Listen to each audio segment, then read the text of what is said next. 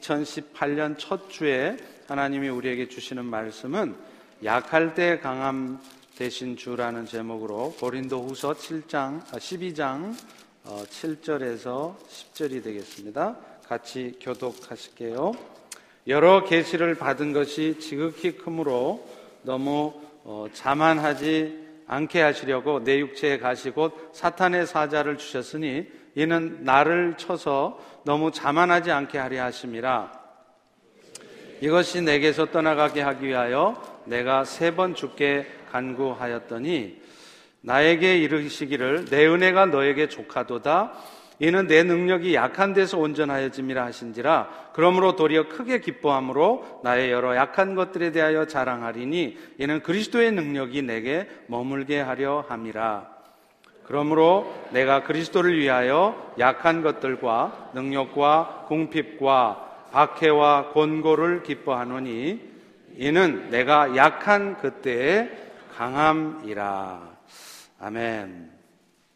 우리 말씀 듣기 전에 새해 좀 주변 분들에게 축복 인사를 할까요? 옆에 분들에게, 뒤에 분들에게 새해 주의 축복 많이 받으세요. 그렇게 한번 인사하시죠.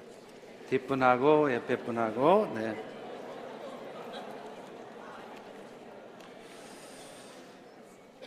네, 감사합니다. 음. 어, 세상은 어, 강한 것을 좋아합니다. 크고 좋은 것을 좋아합니다. 왜냐하면 큰 것을 가진 사람, 좋은 것을 가진 사람, 강한 사람이 대우받고 약한 자는 무시당하고 천대받는 세상이기 때문입니다. 그래서 누구든지 실력 있고 강한 사람이 되게 되려고 하고 많은 것을 가진 자가 되려고 노력합니다. 그래서 아이들도 어른들도 좋은 대학을 졸업해서 좋은 직장에 들어가려고 하고 나중에는 좋은 배경을 가진 사람, 좋은 직장을 가진 형제, 자매를 만나려고 하는 것입니다. 그런데 안타깝게도 모두가 다 강한 자, 모두가 다 부유하고 좋은 것을 가진 자가 되는 것은 아니라는 것입니다. 오히려 대다수의 사람들은 약한 자, 부족한 자의 편에 있습니다. 그런데 안타깝게도 그런 사람들은 자신도 모르는 사이에 낙심하게 되고요, 위축됩니다. 심지어는 열등감에 사로잡혀 살아가게 됩니다. 그리고 이런 모습들은 사실은 교회 안에서도 그대로 나타나고 있습니다. 남들은 좋은 직장 잡아서 보란 듯이 월급 많이 받고 일하는데 나는 지금 뭐 하는가? 남들은 어디를 가든지 이쁘다 소리를 들으면서 그렇게 시집도 잘 가던데 나는 왜 이 모양으로 살아가고 있는가? 그것이 고통스러워서 기도도 해 보지만 하나님의 대답은 묵묵부답입니다.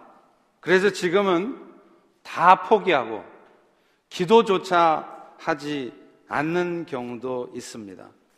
그래서 이런 분들은 신앙생활을 해도 신앙생활이 활력이 없습니다. 하나님은 사랑이시다 소리를 들어도 하나님이 나를 사랑하시면 내가 왜 이 모양인가?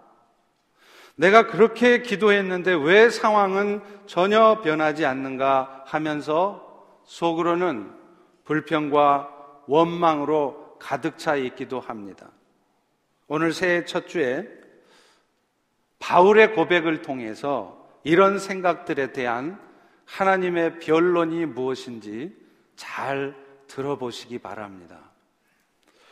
우리는 흔히 삶의 고통이나 또 약점이 있는 것은 믿음이 없는 사람들의 것이라고 생각을 합니다.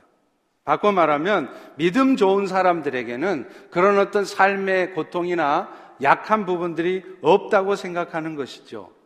그렇기 때문에 오히려 자신의 삶이 나름대로 믿음으로 잘 살아왔다고 생각하는데도 여전히 삶의 어려움은 풀려져 있지 않고 자신의 부족한 점은 여전히 자신을 찌르고 있다고 생각이 되면 그런 분들은 오히려 더 큰 좌절에 빠집니다. 그러나 먼저 우리는 나 같은 사람만 그런 것이 아니라 바울과 같이 하나님이 참 칭찬하시고 하나님이 좋아하실 만한 사람에게도 그런 고통, 그런 약한 점은 있다는 사실을 알아야 합니다. 오늘 보면 7절을 보십시오. 내 육체의 가시 곧 사단의 사자를 주셨으니 여기서 말하는 육체의 가시라는 것은 육체를 찌르는 것. 그래서 우리의 삶에 고통과 통증을 가져다 주는 것을 말합니다. 사도 바울에게 있었다고 하는 육체의 가시가 무엇인가에 대해서는 학자마다 견해가 다르지만 주로 안질이라는 견해가 우세합니다. 왜냐하면 갈라디아스 6장 11절에 보면 내 손으로 이렇게 큰 글자를 쓴 것을 보라 라고 말할 정도로 바울은 눈이 좋지 않았기 때문입니다. 아니, 안질 정도가 무슨 육체의 가시일까? 이렇게 생각할 수 있을 것입니다. 만약 안질에 걸린다면 병원에 가서 하루만 약을 먹어도 낫는 병인데 뭘 그 정도 가지고 육체의 가시라 생각하느냐 이렇게 생각할 수 있습니다. 그러나 그 당시는 오늘날과 다르게 눈에 이상이 생기면 그래서 눈이 잘 보이지 않으면 그것은 오늘날 여러분의 다리가 하나 절단된 것보다 더 큰 장애였다는 것입니다. 생각해 보십시오. 이 보이지 않는 눈을 가지고 바울이 수만 킬로미터를 걸어서 복음을 전하러 다닐 때 그것이 얼마나 불편했겠습니까?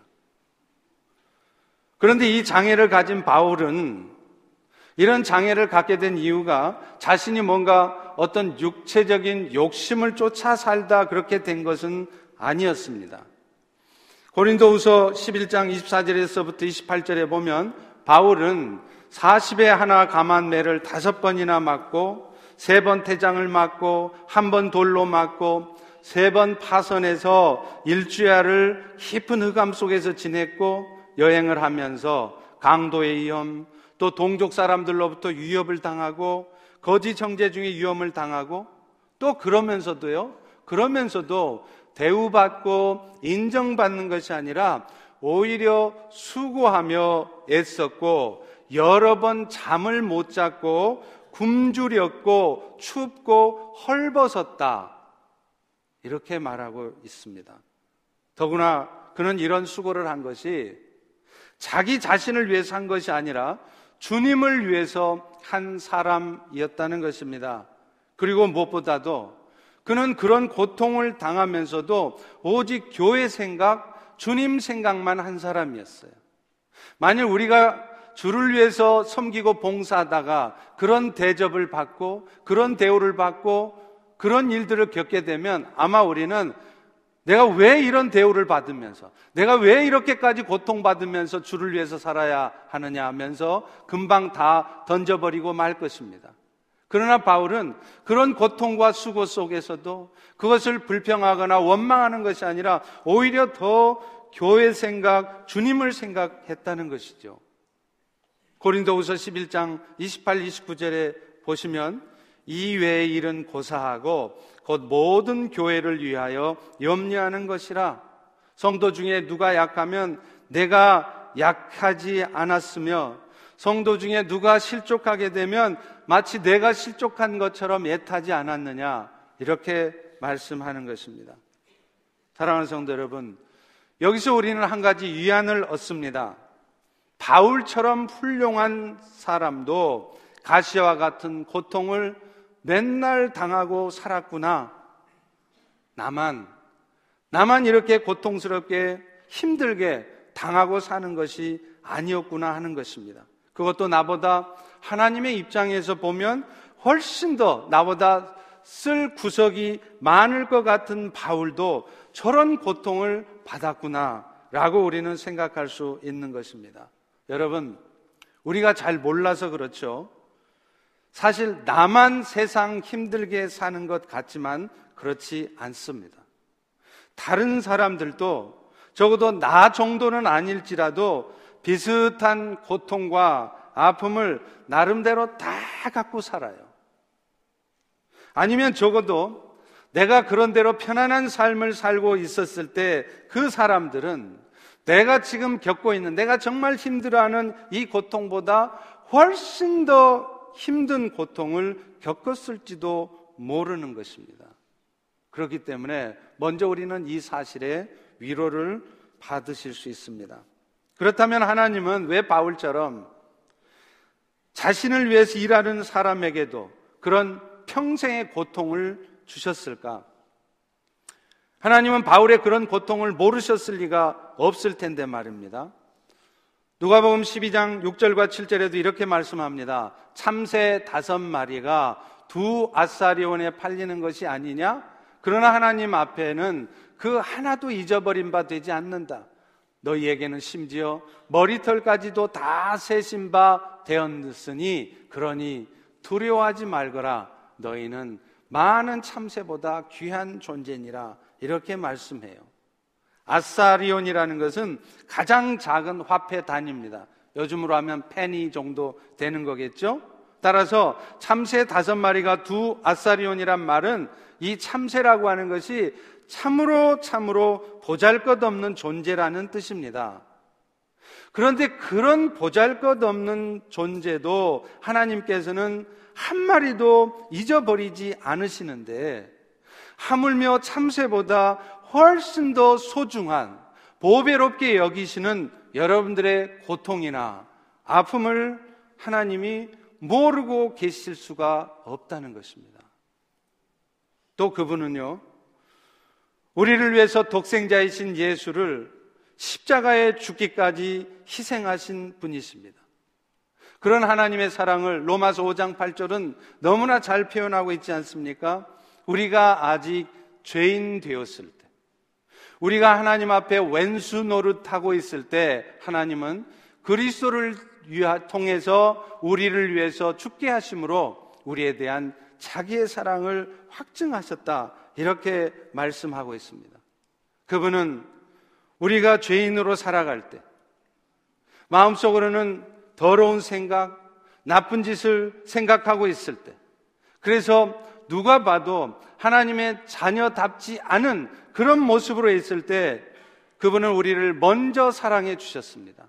그래서 가장 소중한 아들 예수 그리스도를 십자가에 죽게까지 해 주셨고 그래서 그 예수님이 죄의 대가를 대신 치르게 하심으로 말미암아 오늘 또 우리는 그 예수님 때문에 모든 죄를 용서받고 영원한 생명을 가진 자로 이 땅에서 살아가다가 어느 순간 영원한 천국에 가게 되지 않았습니까?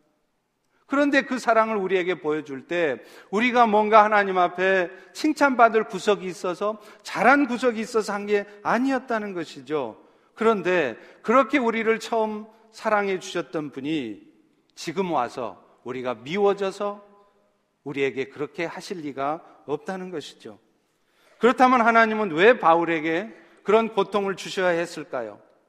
왜 오늘 여러분들에게 여러분이 지금 겪고 있는 고통과 약함을 주셔야 했겠습니까? 그리고 때로는 그런 연약함과 고통을 제거해 달라고 하나님께 간절히 기도해도 왜 하나님은 그런 고통을, 우리의 약함을 회복시켜 주시지 않으십니까? 바울 역시 이런 고통에서 벗어나게 해달라고 간절히 기도했습니다. 하나님, 제발 이제는 이 고통을 좀 멈추게 해주세요. 이제는 지쳤습니다. 더 이상 제가 어떻게 살아갑니까? 다 같이 8절을 보시기 바랍니다.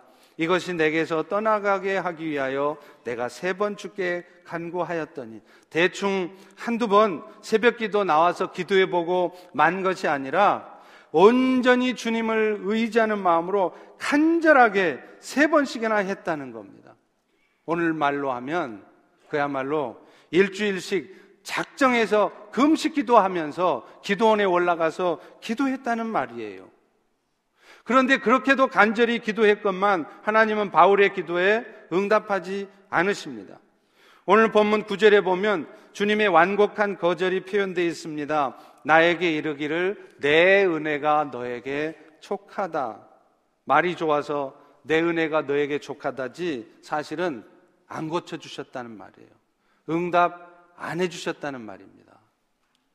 그렇다면 왜 하나님은 바울에게 육체의 가시를 주었고 또 그것을 고쳐달라고 내가 복음을 더 잘 전해야 되니까 그 복음을 위해서라도 제발 고쳐달라고 하는데도 왜 안 고쳐주셨을까요? 그런데 우리는요, 여기서 먼저 알아야 될 게 하나 있습니다. 이런 말씀을 드리다 보면 마치 우리 하나님은 아무리 기도해도 응답하지 않으시는 분이라는 생각을 할 수가 있습니다. 바울도 그랬으니까요.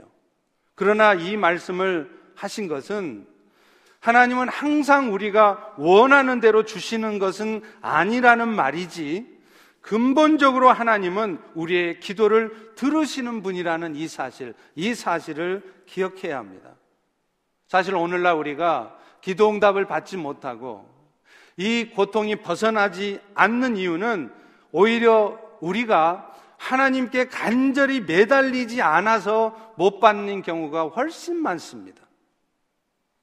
물론 하나님은 우리가 기도를 하든지 안 하든지 상관없이 일방적으로 우리에게 은혜를 베풀어 주시고 우리의 고통을 가져가 주실 수 있어요.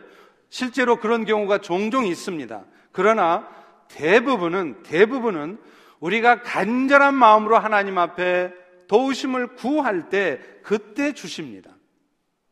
이것은 마치 어른들이 어린아이들에게 뭔가 선물을 줄 때요.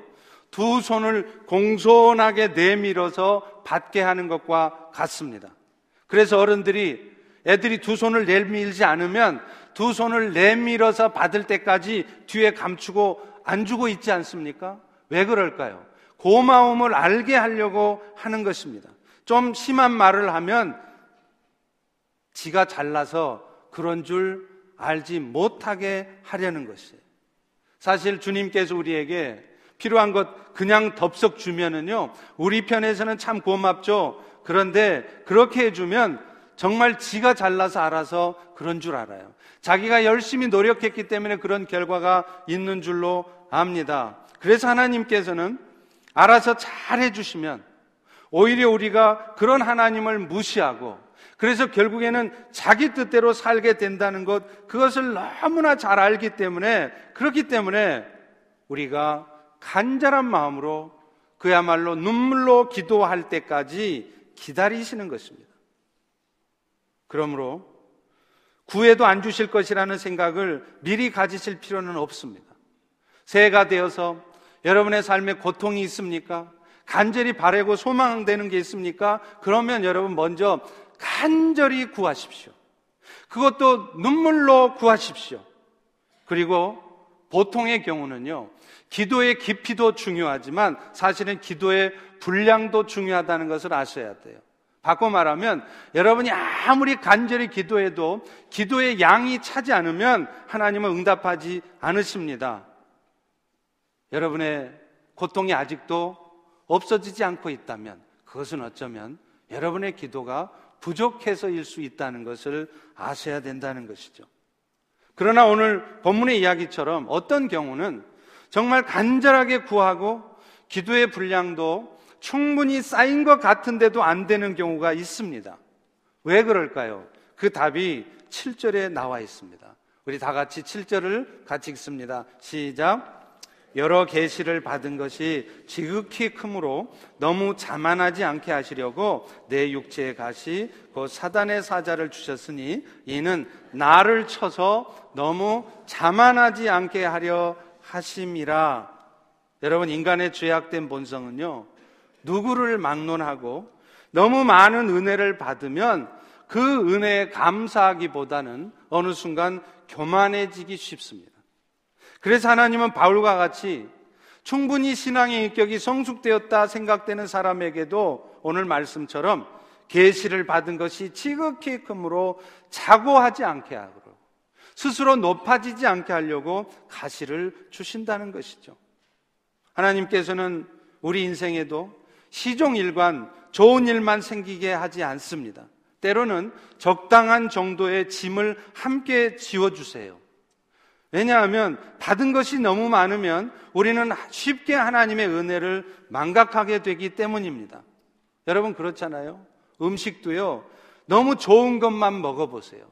늘 좋은 것으로만 대접받아 보세요. 그러면 아무리 좋은 음식으로 대접을 해도 별로 감사하는 마음이 없어요. 같은 이치입니다. 좋은 결과를 얻고 모든 것이 다 좋아지게 해주면 더더욱 하나님의 은혜에 감사하고 하나님을 더 잘 섬길 것 같은데 우리의 타락한 본성은 절대로 그렇지를 않다는 겁니다. 오히려 하나님의 은혜를 망각하고요. 어느 순간 자기 생각대로 판단하고 결정할 뿐만 아니라 하나님의 뜻대로 살려 하기보다는 내 뜻대로 내가 느끼고 판단하는 대로 살아가려고 하는 것입니다. 여러분 이스라엘 백성들을 보십시오. 그들이 여리고성 싸움에서 전력의 열쇠에도 불구하고 기적 같은 승리를 거두었죠. 그런데 놀라운 것은요. 그들이 그런 승리를 거둔 후에 곧바로 하나님의 말씀을 듣지 않았다는 것입니다. 자신의 욕심대로 전리품들을 훔치고 불에 태워 없애지 않았습니다. 사실 생각해 보십시오. 목숨 바쳐서 싸워서 전리품으로 얻었다면 그 전리품들을 다음 전쟁에 활용을 해도 참 좋을 것 같습니다. 이것이 사실은 합리적인 생각입니다. 그러나 하나님은 그들에게 합리적인 판단을 요구한 것이 아니라 하나님의 시각에서 판단하고 하나님의 말씀대로 순종하기를 먼저 원하셨던 것입니다. 사실 오늘날 우리가 믿음으로 산다고 할 때 그 믿음으로 사는 모습이 꼭 비합리적이거나 몰상식한 모습으로 나타나는 것은 절대 아니에요. 우리가 분명 하나님의 뜻대로 살아간다면 그것은 분명 굉장히 합리적이고 굉장히 상식적인 모습인 것이 당연합니다. 그런데 꼭 그렇지만은 않다는 것을 우리는 기억해야 돼요. 어떤 경우에는 정말 몰상식 정도는 아니지만 도저히 상식적으로는 이해가 되지 않는 초상식적인 결정을 해야 될 때도 있는 것입니다. 그러나 사람들은 그럴 때조차도 하나님의 말씀대로 하는 것이 아니라 상식을 따른다는 것이죠. 지금 어쩌면 아간으로 대표되는 이스라엘 백성들이 그런 모습일 수 있었습니다. 그런데 그 이유가 무엇이냐 하면 바로 여리고성 싸움에서 이겼기 때문이라는 것이죠. 그래서 하나님은 아시다시피 그 다음 전투인 아이성 싸움에서 이스라엘을 실패하게 만드시잖아요. 너무 쉬운 상대에서 3천 명만 올라가도 충분히 이길 것 같은 너무나 쉬워 보이는 아이성 싸움을 그들은 실패했습니다. 이유가 뭡니까? 하나님이 그렇게 하신 거예요. 왜 그랬냐 하면 그들에게 전쟁은 하나님께 있다는 것을 분명하게 알려주시려는 것입니다. 그래서 오히려 처음부터 끝까지 하나님께 순종하며 살아갈 때, 내 뜻대로 살아가는 것이 아니라 내 생각대로 판단하고 살아가는 것이 아니라 어찌하든지 하나님께 순종하며 살아갈 때 우리는 진정한 승리를 얻을 수 있다는 것을 알게 하시려는 것입니다. 그래서 그들은 마침내 아이성 싸움에서 패배하고 난 뒤에야 정신을 차리고 하나님의 말씀을 듣지 않습니까? 최근에 문제되고 있는 한국의 대형교회 세습 문제도 저는 마찬가지라고 생각합니다. 이 세습 문제가 사실은 우리가 자세히 알지 못하는 또 다른 사정도 있습니다. 그리고 저도 그런 부분들이 충분히 이해가 됩니다. 그러나 교회라고 하는 것은 교회가 일단 대형 교회가 되면 사실 그 교회는 이미 자신들만의 교회가 아닌 것입니다. 어쩌면 그 사회 전체 운명을 좌우할 수 있는 교회가 되는 것이에요. 그렇기 때문에 설사 어떤 결정들이 교회법에는 아무 문제가 없을지라도 내부적으로는 문제가 없을지라도 그것이 세상 사람들에게 어떻게 평가되어지고 세상 사람들이 어떤 판단을 할 것인가를 심각하게 고민해야 된다는 것이죠. 그런데 그분들은 세상에 욕을 먹어가며 억지로 세습을 강행했습니다. 그리고 그것 때문에 그 교회, 한 교회만 욕을 듣는 것이 아니라 기독교 전체가, 모든 교회가 다 싸잡아서 비난을 받게 된 것이죠. 그런데 여러분, 제가 말씀을 드리려고 하는 것은 그런 결정을 한 분들이 처음부터, 처음부터 그런 문제 있는 생각을 한 사람들이 아니었다는 것입니다. 여러분 아시지 않습니까? 그분들이 얼마나 한국교회 귀하게 쓰임 받고 얼마나 기여한 공이 크십니까? 그런데 그런 분들이 자신도 모르게 점점점 그렇게 되어가는 것입니다. 그런 의미에서 저도 항상 목회자로서 두려운 마음이 있습니다. 그래서 저는 저를 위해서 기도하는 평생의 기도의 제목 첫 번째가 무엇보다도 영혼을 사랑하는 종이 되게 해달라고 기도하는 것이며 두 번째가 끝까지 끝까지 겸손한 종이 되게 해달라고 기도하는 것입니다. 왜냐하면 그런 기도를 하지 않으면 저도 저도 모르는 사이에 저 역시 겸손하지 않고 영혼을 사랑하지 않으며 싹군 목자처럼 생각하고 행동하게 되기 때문에 그렇습니다. 그렇기 때문에 여러분들이 정말로 저를 사랑하신다면 그리고 펠로시 교회를 정말로 사랑하신다면 정말 여러분들이 저를 위해서 기도해 주셔야 합니다. 끝까지 겸손함을 잃지 않도록 더 겸손해지도록 더 낮아지도록 기도해 주시기 바랍니다. 하나님께서는 이렇게 연약한 인간의 심성을 잘 알고 계셨기에 우리가 자만하지 않게 하시려고 우리에게 때로는 문제를 던져주시고 여러분 삶에도 약한 부분을 평생 가지고 살도록 하시는 것입니다. 참으로 사랑스러웠을 바울에게도 육체의 가시를 주셨던 것처럼 말입니다. 자, 그렇다면 하나님은 항상 우리에게는 그렇게 고통과 어려움만 주시는 분이시냐? 그런 고통과 어려움을 주시고 가만히 계시만 하느냐? 그렇지는 않습니다. 하나님은요, 우리에게 비록 고통과 어려움을 주시지만 그 약함 가운데서도 자신의 강하심을 드러내시고 나타내시는 분이시라는 거예요. 바울은 이런 하나님의 의도를 세 번씩이나 기도한 끝에 깨닫습니다. 그래서 오늘 본문 구절과 같은 고백을 하는 것입니다. 우리 다 같이 구절을 읽어보겠습니다. 시작. 이는 내 능력이 약한 데서 온전하여짐이라 하신지라 그러므로 도리어 크게 기뻐함으로 나의 여러 약한 것들에 대하여 자랑하니니 이는 그리스도의 능력이 내게 머물게 하려 함이라 약한 부분이 있으면 오히려 그 부분을 자신의 능력으로 채우시는 하나님. 그래서 내가 약하기 때문에 오히려 그리스도의 강하신 능력이 나타날 수 있다는 것을 우리는 기억해야 한다는 겁니다. 실제로 그렇습니다. 바울이 안질로 고생한 것 사실이죠. 그러나 여러분, 바울이 그것으로 인하여서 그가 마땅히 해야 될 사역을 못한 것은 아니었습니다. 바울은 오히려 자신이 안실이, 안질이 없이 건강한 몸으로 했을 사역보다 훨씬 더 큰 사역을, 훨씬 더 많은 사역들을 훌륭하게 감당했습니다. 왜 그랬을까요?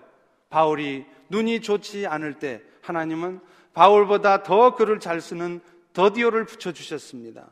바울을 위해서라면 자기의 눈이라도 빼어줄 것 같다고 하는 브리스길라와 아굴라 같은 그런 생명을 바쳐서 함께 동역하려고 하는 그런 동역자를 붙여주신 것이죠. 바울이 만약 안질도 없이 건강하고 그 자신이 강한 사람이었다면 오히려 이런 사람을 그는 절대 만나지 못했을 것입니다. 빌리포서 4장 13절의 말씀은 괜히 있는 말씀이 아닙니다. 내게 능력 주시는 자 안에서 내가 모든 것을 할 수 있다.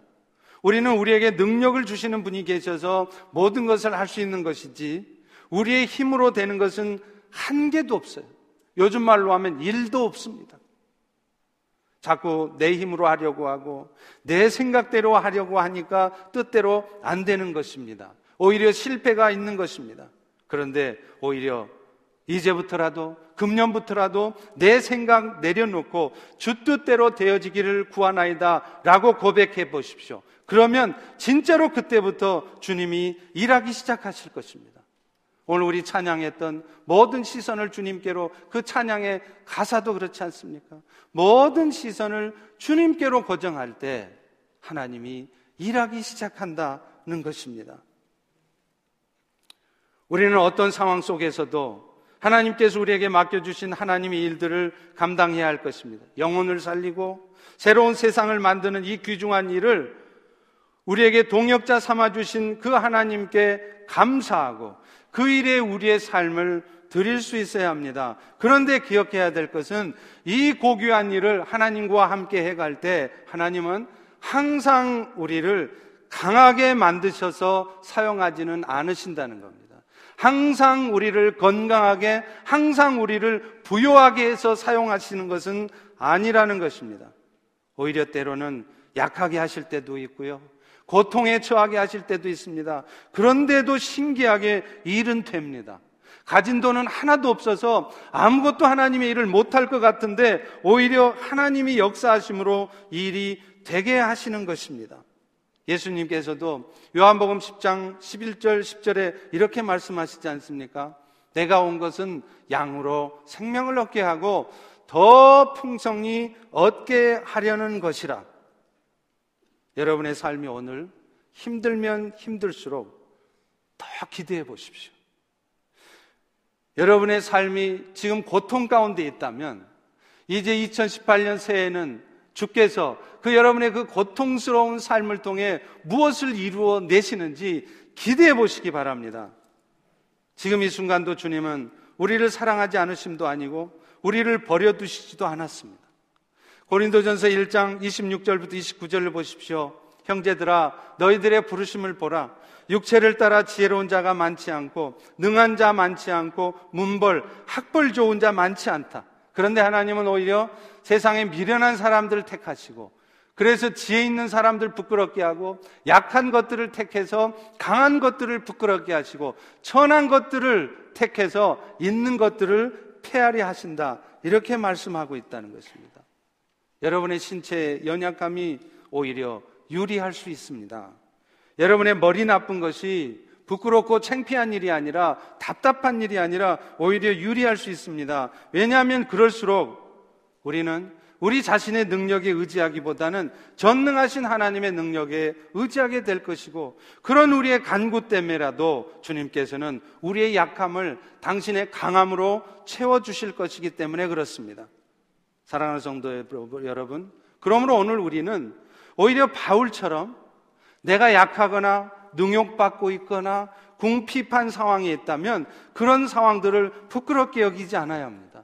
오히려 그것을 기뻐하셔야 됩니다. 오히려 오이코스에서 자랑하셔야 됩니다. 왜냐하면 그런 약한 부분들을 하나님께서는 자신의 강한 능력으로 대신하실 것이기 때문입니다. 이제 2018년에는 우리 모든 성도들이 어떤 분야에서 어떤 일을 하시든지 자신의 약함 때문에 열등감을 갖거나 위축되기보다는 오히려 자신의 약함 때문에 강하게 역사해 줄 주님을 기대하실 수 있기를 바랍니다. 그래서 그것들로 인해 여러분의 부족함을 하나님의 능력으로 채워지시는 것을 경험하실 수 있기를 바랍니다. 이런 놀라운 역사가 새해에는 우리 모두에게 우리 펠로십에 가득하기를 주의 이름으로 축원합니다. 네, 우리 이제 어, 잠깐 어, 기도하고 네, 성찬식을 거행하도록 하겠습니다. 하나님 이 시간 어, 말씀을 통하여 우리에게 약함을 주신 이유가 무엇인지 또 심지어는 그렇게 기도해도 우리의 삶에 회복이 없었던 이유가 무엇인지 알게 하시니 감사합니다. 이제 새해에는 그런 우리의 마음을 어둡게 하는 것들 때문에 우리가 어둠에 끌려가지 않게 도와주시고 염려하거나 불평하거나 두려움 속에 살지 않게 도와주시고 주님이 오히려 그 가운데 이루실 일을 기대하며 당당하게 나아가는 한 해가 되도록 축복하여 주시옵소서 예수님 이름으로 기도합니다. 아멘.